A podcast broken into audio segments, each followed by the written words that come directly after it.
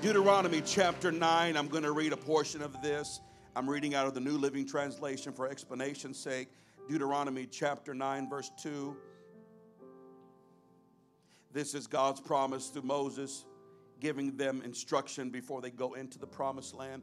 But he's very stout with them. He's trying to help them and protect them.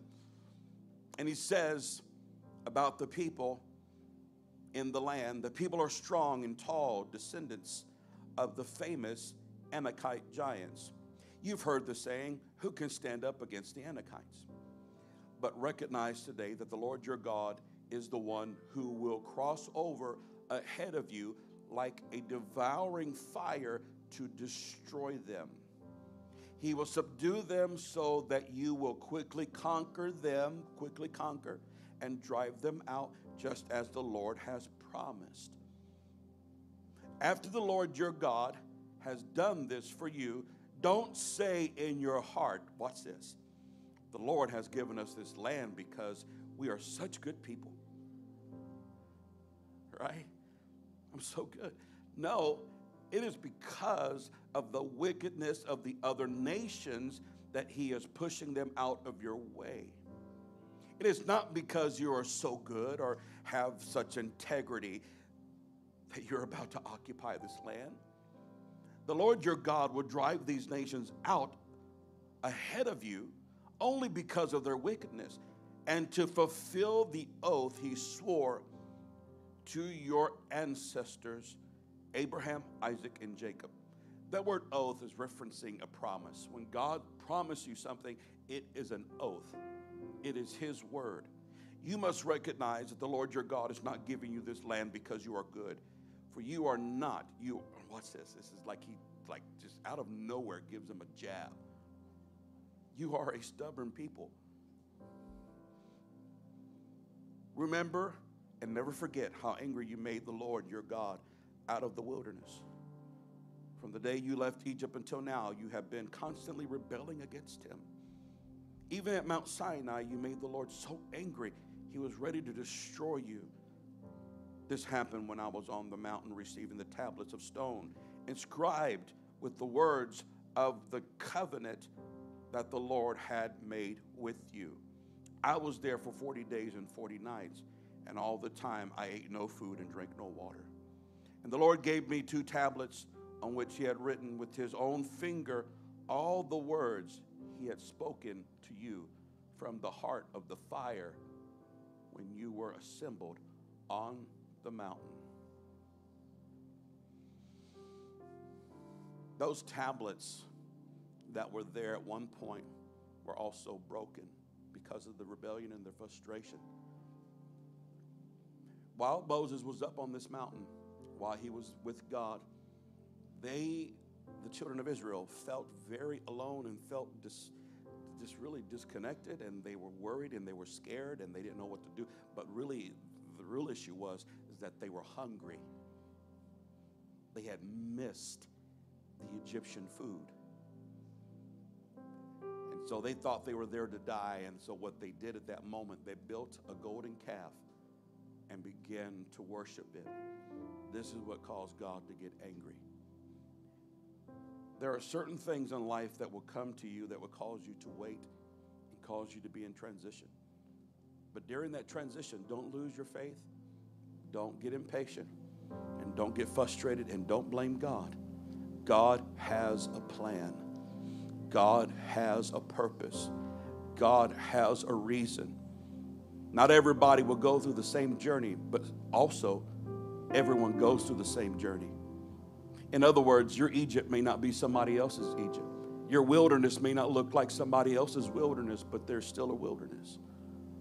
But your promise still comes from the same God who loves everyone and wants to save everyone and help your life be fulfilled.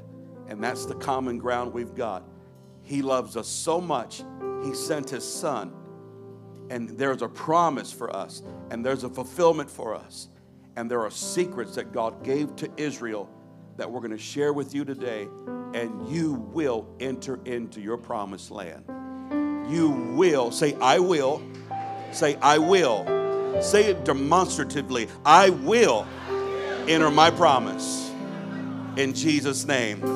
Give God one more gratitude of thanks. Tell him thank you. Thank you, Lord. And you can be seated. Thank you so much for standing and worshiping.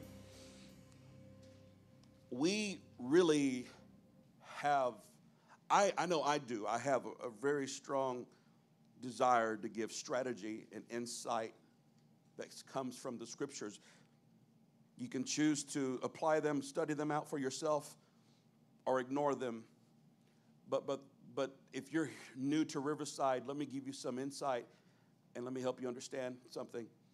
We don't look at this as church in tradition, in the traditional sense.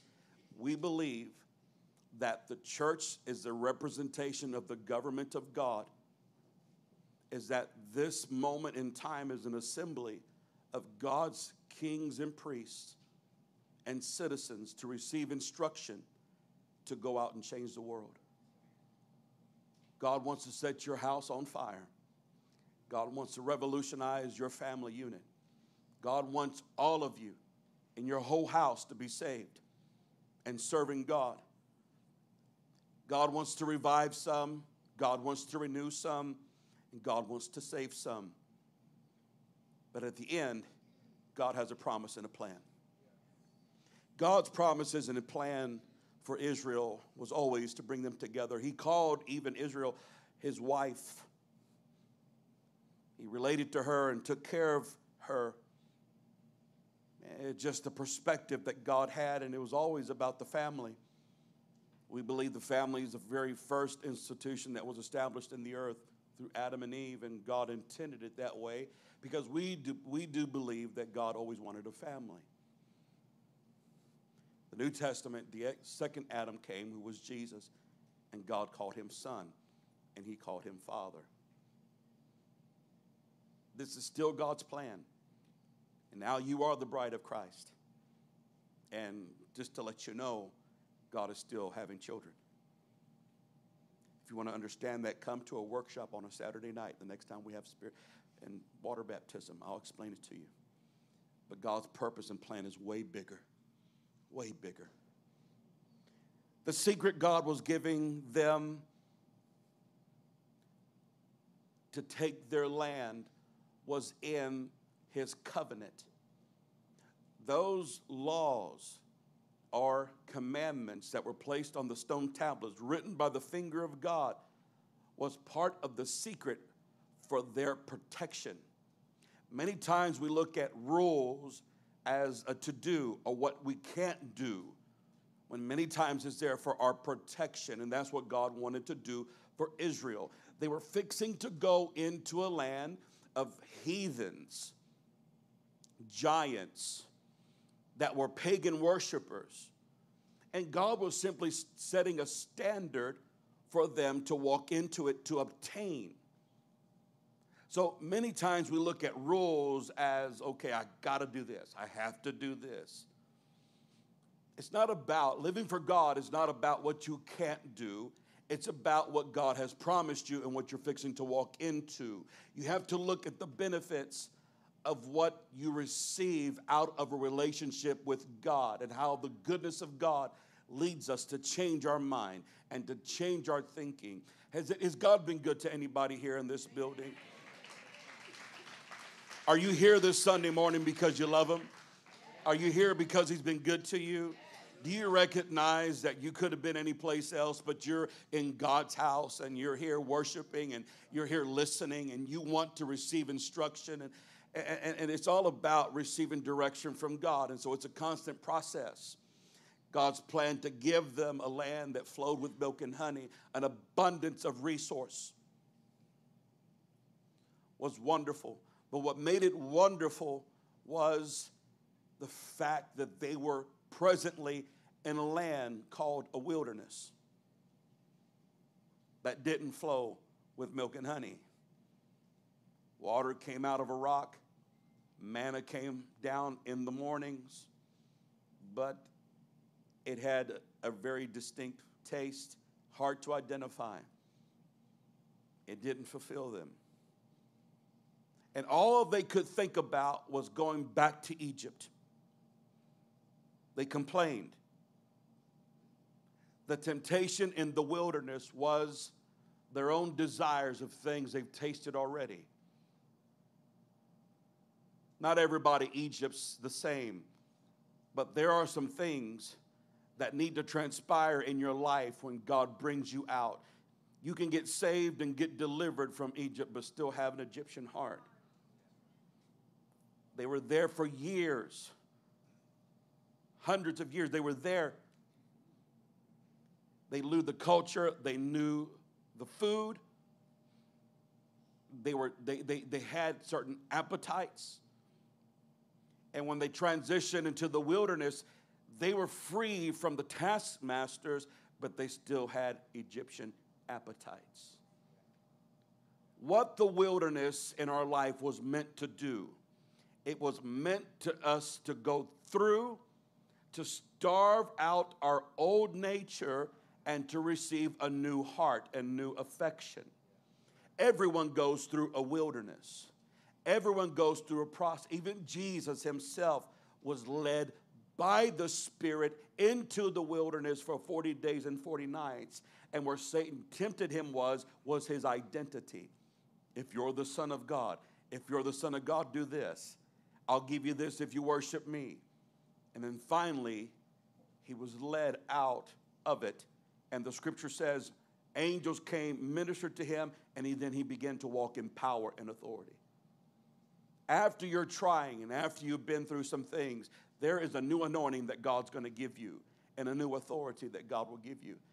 An abundance of land and resource that will come to you in your life, unlimited resource because you can handle it because you've been through the transition. Life isn't always easy. Living for God isn't always easy, but it doesn't have to be made hard. If every believer would begin to understand that way maybe you have some things that tempt you from the past i don't know who i'm talking to but maybe you have some things that tempt you to the, from the past but God has a greater desire to replace those temptations. And it may not taste good and it may not be what you want, but at the end of the day, you're going to be a new person. You're going to be prepared to enter into the new season that God has for you, and you'll never have a remnant of temptation come back to you the way it used to. That's what God wanted to do for Israel. In fact, He couldn't do it for that generation that came out, He had to wait for the next generation. people that weren't used to the food, to the culture, to the comfort. They're ready for something new without having a remnant of the old, a new generation. That's what being born again is it's a regeneration for a new generation. You don't have to wait for your daughters or your sons or your grandkids to have what you, God wants for you. You can be born again, and God can regenerate you and make you a new generation. Did you just catch what I just said? If you were born a certain way, you can be reborn with something else. I'll let you think about that. Exodus chapter 16, verse 3 says, Here's the complaint of Israel if only the Lord had killed us back in Egypt. They moaned. There we sat around pots filled with meat and ate all the bread we wanted. Free bread. All the bread they they were fat. Had to be. I know what bread does to me. So they were full going into the wilderness. Then they went through this place of starvation, it seemed. Eating gluten free bread from heaven, right? It's the worst bread in the world, gluten free bread. but now you brought us into the wilderness to starve us all to death. I'm starving. It's nothing to eat. They had something to eat, they had something to drink. It just wasn't pleasing to their taste buds. In the transition of living for God, many times the Word of God won't have the flavor that you're used to, but it will be the best thing you've ever had in your life. It will transform your life. It will change your thinking. It will change your affections. It will begin to transform you. And then, when you find out the essence of it and realize that there's something to it, and He gives you revelation about it, then you'll taste and see that the Lord, He is good. And this is why David began to write and said that his word is like honey. It's strength to his bones and marrow. God's word doesn't have to be a, a book of laws or rules. If you look at it closely, it is a book of protection, insight, strategy, love, promises, and it's telling us and giving us direction on a daily basis. God has placed His commandments within the Word of God, not to keep us from things, more to get us into a promise. But you got to have the other one. You have to have the other one. God has to keep things from you, but you see, He can't make you do anything. It's a choice. We have to decide in our minds, and you can't let anyone else persuade you differently. You have to know within your mind that the Word of God is real, that God's Word isn't just a story of history, but it's inspired by the Holy Ghost. It's inspired, and oh, as men were moved, they writ the holy word. As men were moved on by the anointing, they inscribed what God was telling them to do and to write. And that was meant for you and I to place within ourselves and be there. But God knew it was more than just a written word that would change us because a written word, even on stone, could not change the heart of Israel. So I have to tell you, just reading the word isn't good enough. But we need to experience the word of God. The heart of humanity, I believe, is so appropriate that when God, it said, had his finger and he inscribed his commandments on the stone tablets. I believe it was a direct reflection of the hearts and the stony hearts of the children of Israel. Because you're going to find a transition that took place. You're going to find a change under a new rule or under a new covenant. And this is exactly what God wanted to do. The wilderness was a transition, it was a place where God was trying to get the Egyptian heart out of his people and save them from worshiping idols when they entered their promise. Prepare them, prepare them in their hearts. Did you know the place where God really wants to take you isn't void of temptation? Did you know the place where God wants to elevate you isn't void of temptation? It can be void of appetites, it can be void of the old you, it, it will be void of an old nature. But you're still going to have temptations there. The children of Israel had temptation in Egypt, in the wilderness, and the promised land. What would change their perspective, what would change it, would be the experience that they would have in allowing God to transform them. At some point, our will has to comply to the will of God. In other words, you may have a plan, but God has a better plan. You may have a plan, but God's got a better one. He's got a better plan. Here's what made him mad. Watch this Exodus 3, 32. I'm sorry, Exodus 32 and 4. Then Aaron took the gold, melted it down. Aaron, by the way, Moses' right hand guy. Aaron, the guy who was eloquent in speech. He was on the mountain um, base. He could talk, so he was leading everybody persuading everybody, and he knew it pleased the people. And he molded it into the shape of a calf. And when the people saw it, they exclaimed, O Israel, these are the gods who brought us out of the land of Egypt. Whoa! No wonder God was mad.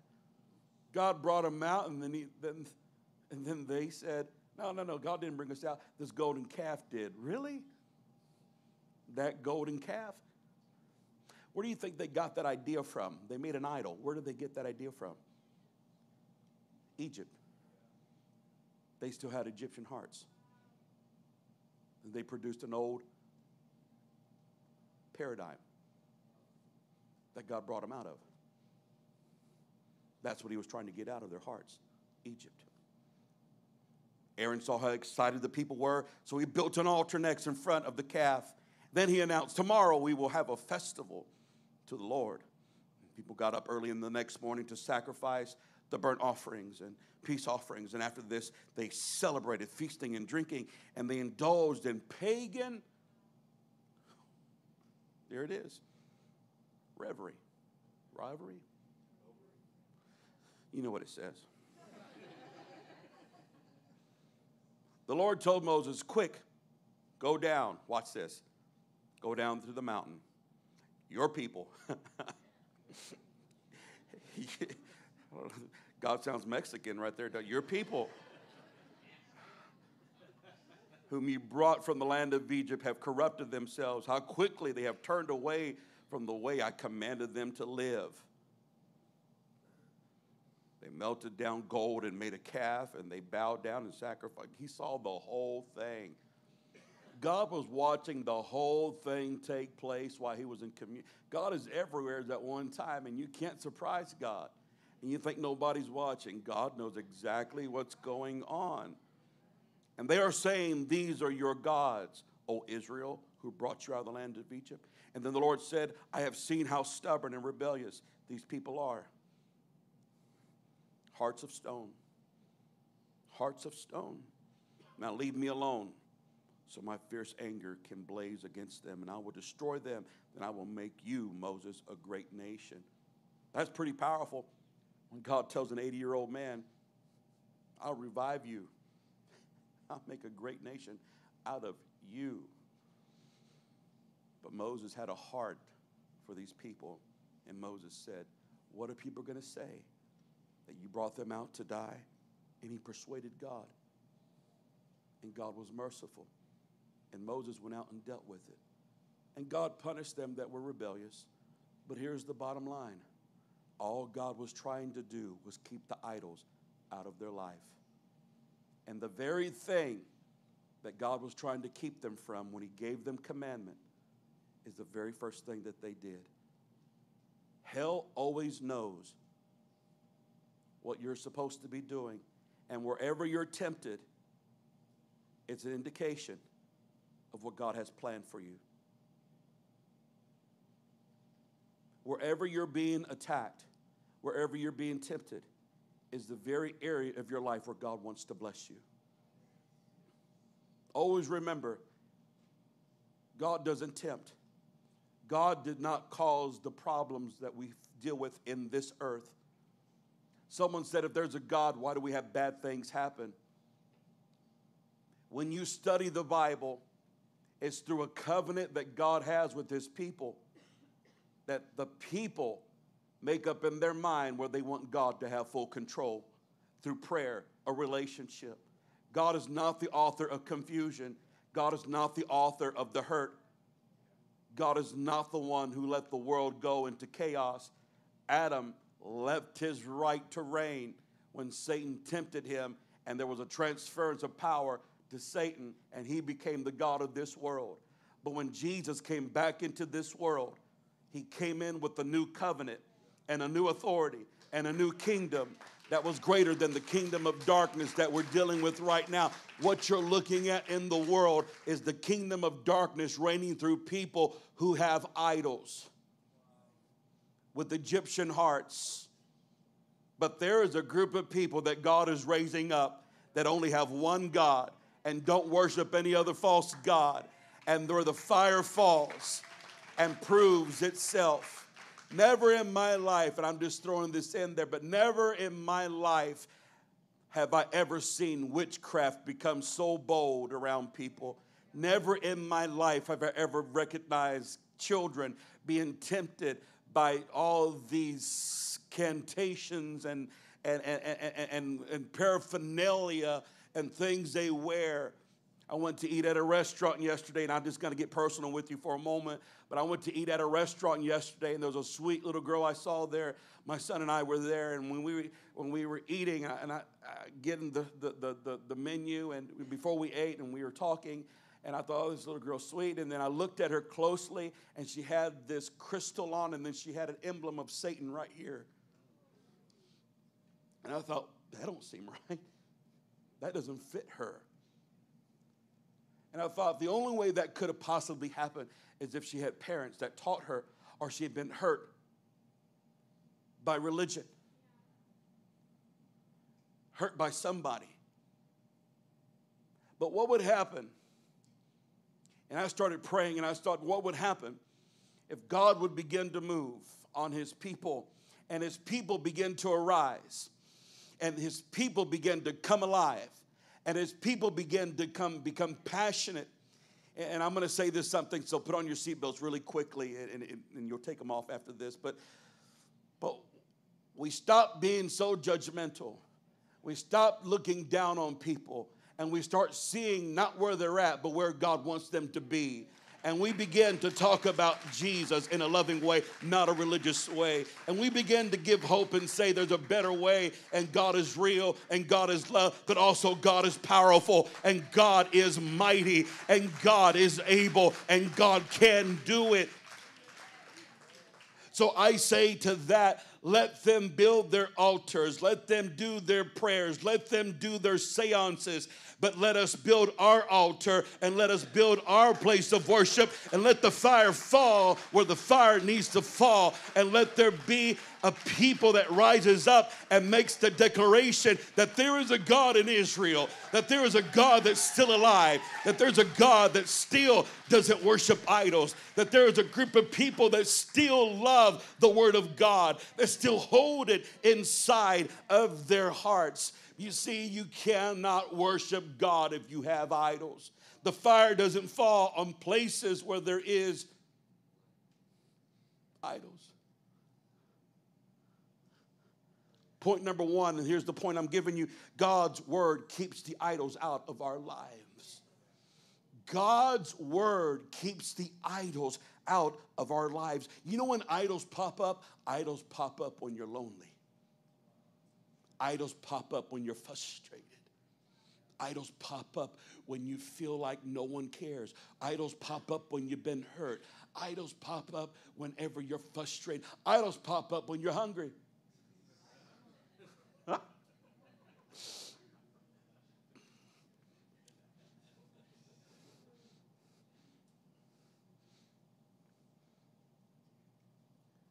When your soul begins to rebel and say, Where's God when you need Him? Watch this. Let me give you something real quick. Write this scripture down. Write this scripture down. Exodus 20, verse 1. Listen to this. Then God gave the people all these instructions I am the Lord your God who rescued you from the land of Egypt, the place of your slavery. You must not have any other God but me. You must not make for yourselves an idol of any kind of image of anything in the heavens or on the earth or in the sea. You must not bow down to them and worship them, for I, the Lord your God, am a jealous God who will not tolerate your affection. And here it is your affection for any other God. There it is. The affection. You don't even know you could have an affection or a desire for something else or someone else other than God that will replace him in your devotion, in your time, in your consecration. And that's how you can identify an idol. You want to know if you have an idol in your life? Here's what you do. Are you ready? Here's, here's, a, here's a key go without it for seven days. Go without. You ready? Don't, don't get mad. Him and her for seven days. Him or her, not him and her. Hope that ain't you.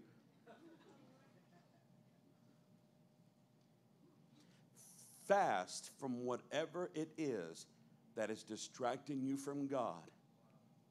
It could be social media, it could be your subscription. I've got a good idea. Cancel your subscription to Netflix and make a subscription to Riverside Church. Just an idea, I'm just saying. We can do that here. Disney has it, Netflix has it, Hulu has it. Yes, I have all of them but they're not my God. They don't stop me from praying. I'm not tempted to watch the wrong things because I let God deal with the Egypt a long time ago in my life. I don't know about you. I'm just saying, I yes, right. I had a little Egyptian inside of me.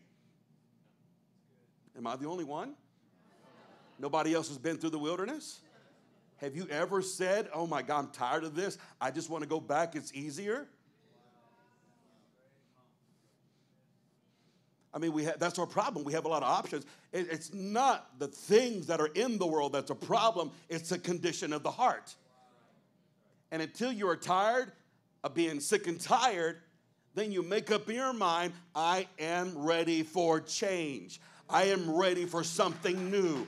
I am ready for a new perspective. I am ready for a new place in my life. I'm, I'm tired of the wilderness. I've seen this over and over and over and over. You know what the definition of insanity is? It's the same thing being repeated over and over and over and over. And some of you may be going crazy, but I'm here to tell you God has a promise for you. He wants you to leave that condition and enter into a new place.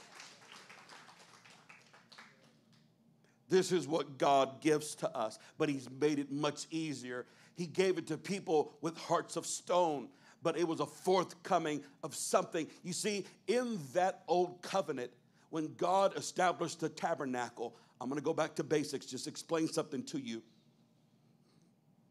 You know that the Ark of the Covenant, you know what the Ark of the Covenant was? You've seen Indiana Jones, right? You've seen it, you've seen it taught here, right? In that box, which represented the presence of God. What was in one of the things that was in that box or in the presence of God was the tablets of stone, the law. That was a forthtelling, a prophetic insight to the future under a new covenant. How many of you remember we've taught here now you are the temple of God and you have the presence of God? So God put his word inside of you and he calls us to follow him. Point number two, and the last point is this God gave us a new way to follow him. I believe under an old covenant, the stone tablets represented stony hearts, rebellion, stubbornness. They could not experience the goodness of God because they had old affections. It was tough for them to do that. So they were looking for something greater, something better, the grace, a dispensation of a different time where God would change their hearts, change their minds. And here's what Jeremiah said Jeremiah 31 and 31 said this The day is coming, saith the Lord. That I will make a new covenant with the people, one I made. It will, this covenant will not be like the one I made with their ancestors when I took them from the, the, by the hand and brought them out of the land of Egypt. It's not going to be the same. It's going to be a different covenant. They broke that covenant. Though I love them as a husband loves his wife, saith the Lord. But this is the new covenant I will make with the people of Israel on that day, saith the Lord. Listen to this I will put my instructions deep within them, and I will write them on their hearts. And I will be their God, and they shall be my people. They will be my people. Say, I belong to him. Say, he put his word on me. He put his word in me. And the scripture says it in a different interpretation. In the New King James, it says that God with his finger wrote his commandments on our hearts, not on stone tablets, but a softened, a softened and a compliable disposition of mercy and redemption. What makes us different is that we've been redeemed by the blood of the Lamb and the blood of Jesus is shed abroad in our hearts, and the goodness of God is shed abroad in our hearts, and God's Spirit has softened us and made us pliable where we desire to follow after Him. You want to know why most people, after they have an experience with God, begin to want to do good without them even understanding the Bible thoroughly? They just start lining up with God's Word is because within the Spirit of God is the Word of God. Within the Spirit of God is the Word of God. Let me show you this diagram very quickly. I'm almost done. Here's what happens and this is the challenge. You cannot separate God's Spirit from His Word. When people receive the baptism of the Holy Spirit, are in the dimension of receiving from God, the presence of God. You can receive God in three dimensions. You can experience Him when you come to church and feel something, that's where you get goosebumps. You can experience Him in a soulless dimension mind, body, and soul, mind, will, emotions. And you can have God. And you can maintain that feeling of God and the working of God through the studying and the complying. And it takes a lot of discipline. But sometimes at this dimension, people still come around because they fall into temptation, because there's still a desire and there's still, still, still some addictions there that they can't break loose of. But this is where the third dimension comes in, and God baptizes your spirit. So, at these two levels, you've got God. At this level, God's got you. God's got every single part of your spirit, man, and being. And when God's got you and you surrendered to Him and fully complied to Him, not my will, but your will be done, God takes full control of your heart. And there's evidence that follows with that. And the evidence of that as well is the complying and a walking according to God's will. That's called the grace of God to will and to do of his good pleasure. So you start to do that, but there's something that still needs to transpire. Because remember, you can be delivered from Egypt, but still have an Egyptian heart or an Egyptian mindset. So the soul needs to change. And this is where God has preserved his written word for you and I to hold before us to so our mind or our will can comply to the spirit of God. And as the Spirit of God begins to move through our being, from our spirit, the one thing that can restrict a flow of the Spirit is the will, the mind, the soul. But once the Word of God is taken to heart, you begin to comply. So here's the secret I'm going to give you a key. How many of you want to have an awareness of God's presence every day? Raise your hand if you want to have an awareness of God's presence every day. Here's what you do. Not only do you pray in the Spirit every day, you read the Word every day. Consistently. Every single day. It'll bring an awareness because your mind is in alignment with your spirit. It'll change your prayer life it'll give you strategy. The Spirit of God will begin to teach you because the Spirit can't use anything else outside of your thinking in your mind. But when you fill it with what's inside in a tangible state, you see, the book of John said, In the beginning was the Word. The Word was with God, the Word was God, right? So the word comes from the Greek word logos that means plan. God has a plan. If you want to see God's plan for your life, if you want to know God's plan for your life, He put it in you. Did you catch that? God has a plan and He put it in you. But the only way to discover the plan is to release it and let it flow, but get your mind in alignment so God can reveal it to you. The Word of God has strategies for your life, the Word of God has direction for your life. The Word of God has revelation for you to identify God for who He is and what He's going to do for you and in you and through you. But your mind has to be in alignment with it. That means when you decide that I'm going to study the Word of God, read the Word of God, you're allowing God to disciple you and teach you and grow you. And when that begins to happen, there is no restriction now in your life. And the third dimension, you begin to take action by faith. Faith without works is dead. But now you're taking action. You start serving, you start reaching out, you start acting, you start giving, you start praying, you start doing things because you're in complete compliance. The flow. Your greatest enemy is your mind, your thinking. If it's out of alignment, then let the Word of God begin to dwell in you and begin to meditate on it day and night. And I promise you, if you'll add prayer with it, there's gonna be a combustion, a flow. The dam is gonna break, and there's gonna be rivers of living water that begin to flow out of your life. And here's what I wanna tell you the Spirit reveals and fulfills God's plan through His Word. Remember that, write that down. That's the conclusion. The Spirit reveals and fulfills God's plan through His Word. He put it in you already. He just needs you to cooperate with it, and things will begin to change. What don't you like in your life right now?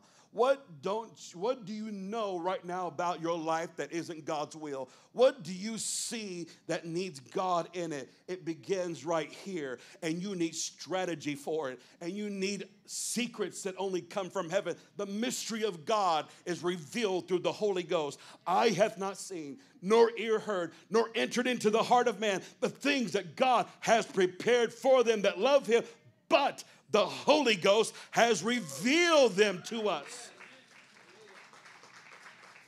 If you want to change in your life, begin to change this and take the word of God and begin to and keep on praying and keep on fasting and keep on believing. And I promise you, according to God's word, you're going to see changes around your family. You're going to see your children begin to come in order and alignment. You will reproduce after your own kind, and reviving will hit your home. If it's dead right now, God will send a revival. If it's alive right now, it will mature, it will grow, it will begin to happen. If you're resting and content in a wilderness experience, ask God to show you the promised land and see how big the grapes are. Ask God to show you. You're going to see giants. But let me give you a secret to defeating giants. You want to learn how to defeat giants? And I'm going to close. Did I share this with this church already, this service? Okay, that was first service. Same crowd, different service. Here's how you defeat giants. Come on, Haley. David walked up to Goliath and he said one thing Who let this uncircumcised Philistine stand between God and his people and their promises? Who would dare defy the armies of the living God? This uncircumcised Philistine, he told the king, uh, uh, God's going to give him to me. I'm going to take him down. He identified one thing before he approached him that the giant was in covenant with God, but he was. In other words, I don't care how big you are, I don't care what the problem looks like, you're not in covenant with God. I'm in covenant with God. When you're in covenant with God, you have the authority and the right to take reign in your region and in your life. And whatever giant is there can be taken down. But here's the second part. Not only did David address his covenant, because he addressed his uncircumcision, which meant he was addressing his circumcision, his covenant. He was God's people. You got to know who you are. The second thing is, he said, You come to me with spear sword, shield, all your armor. I come to you, watch this now, in the name of the Lord of hosts. God had given David a revelation of who he was. He said, I come to you in the name of heaven's captain, army, general, my God, who has never lost a battle, who has a host of angels. That's who you're dealing with today. Where did he get that revelation from? Where do you get your revelation from? When you have a revelation from God, you can approach every circumstance based on that revelation. Without the Word of God, you cannot have an effective prayer life. You need a revelation of who God is. And when you face opposition, You speak in that authority. And it doesn't matter what kind of weaponry you have, God will anoint it. Doesn't matter how skillful you are, God will anoint you. It doesn't matter how big you are, God will anoint you. Because you're stepping in a revelation and your authority and your assignment, and you know one thing that land belongs to us. The name first Goliath, he was called a champion. The word champion means the land between two spaces. He was the one thing that separated Israel from what God had promised. What's the one thing that's separating you from what God has for you? I'm here to tell you today it's coming down in Jesus' name. Come on, if you believe that, stand to your feet. It's coming down right now. Right now.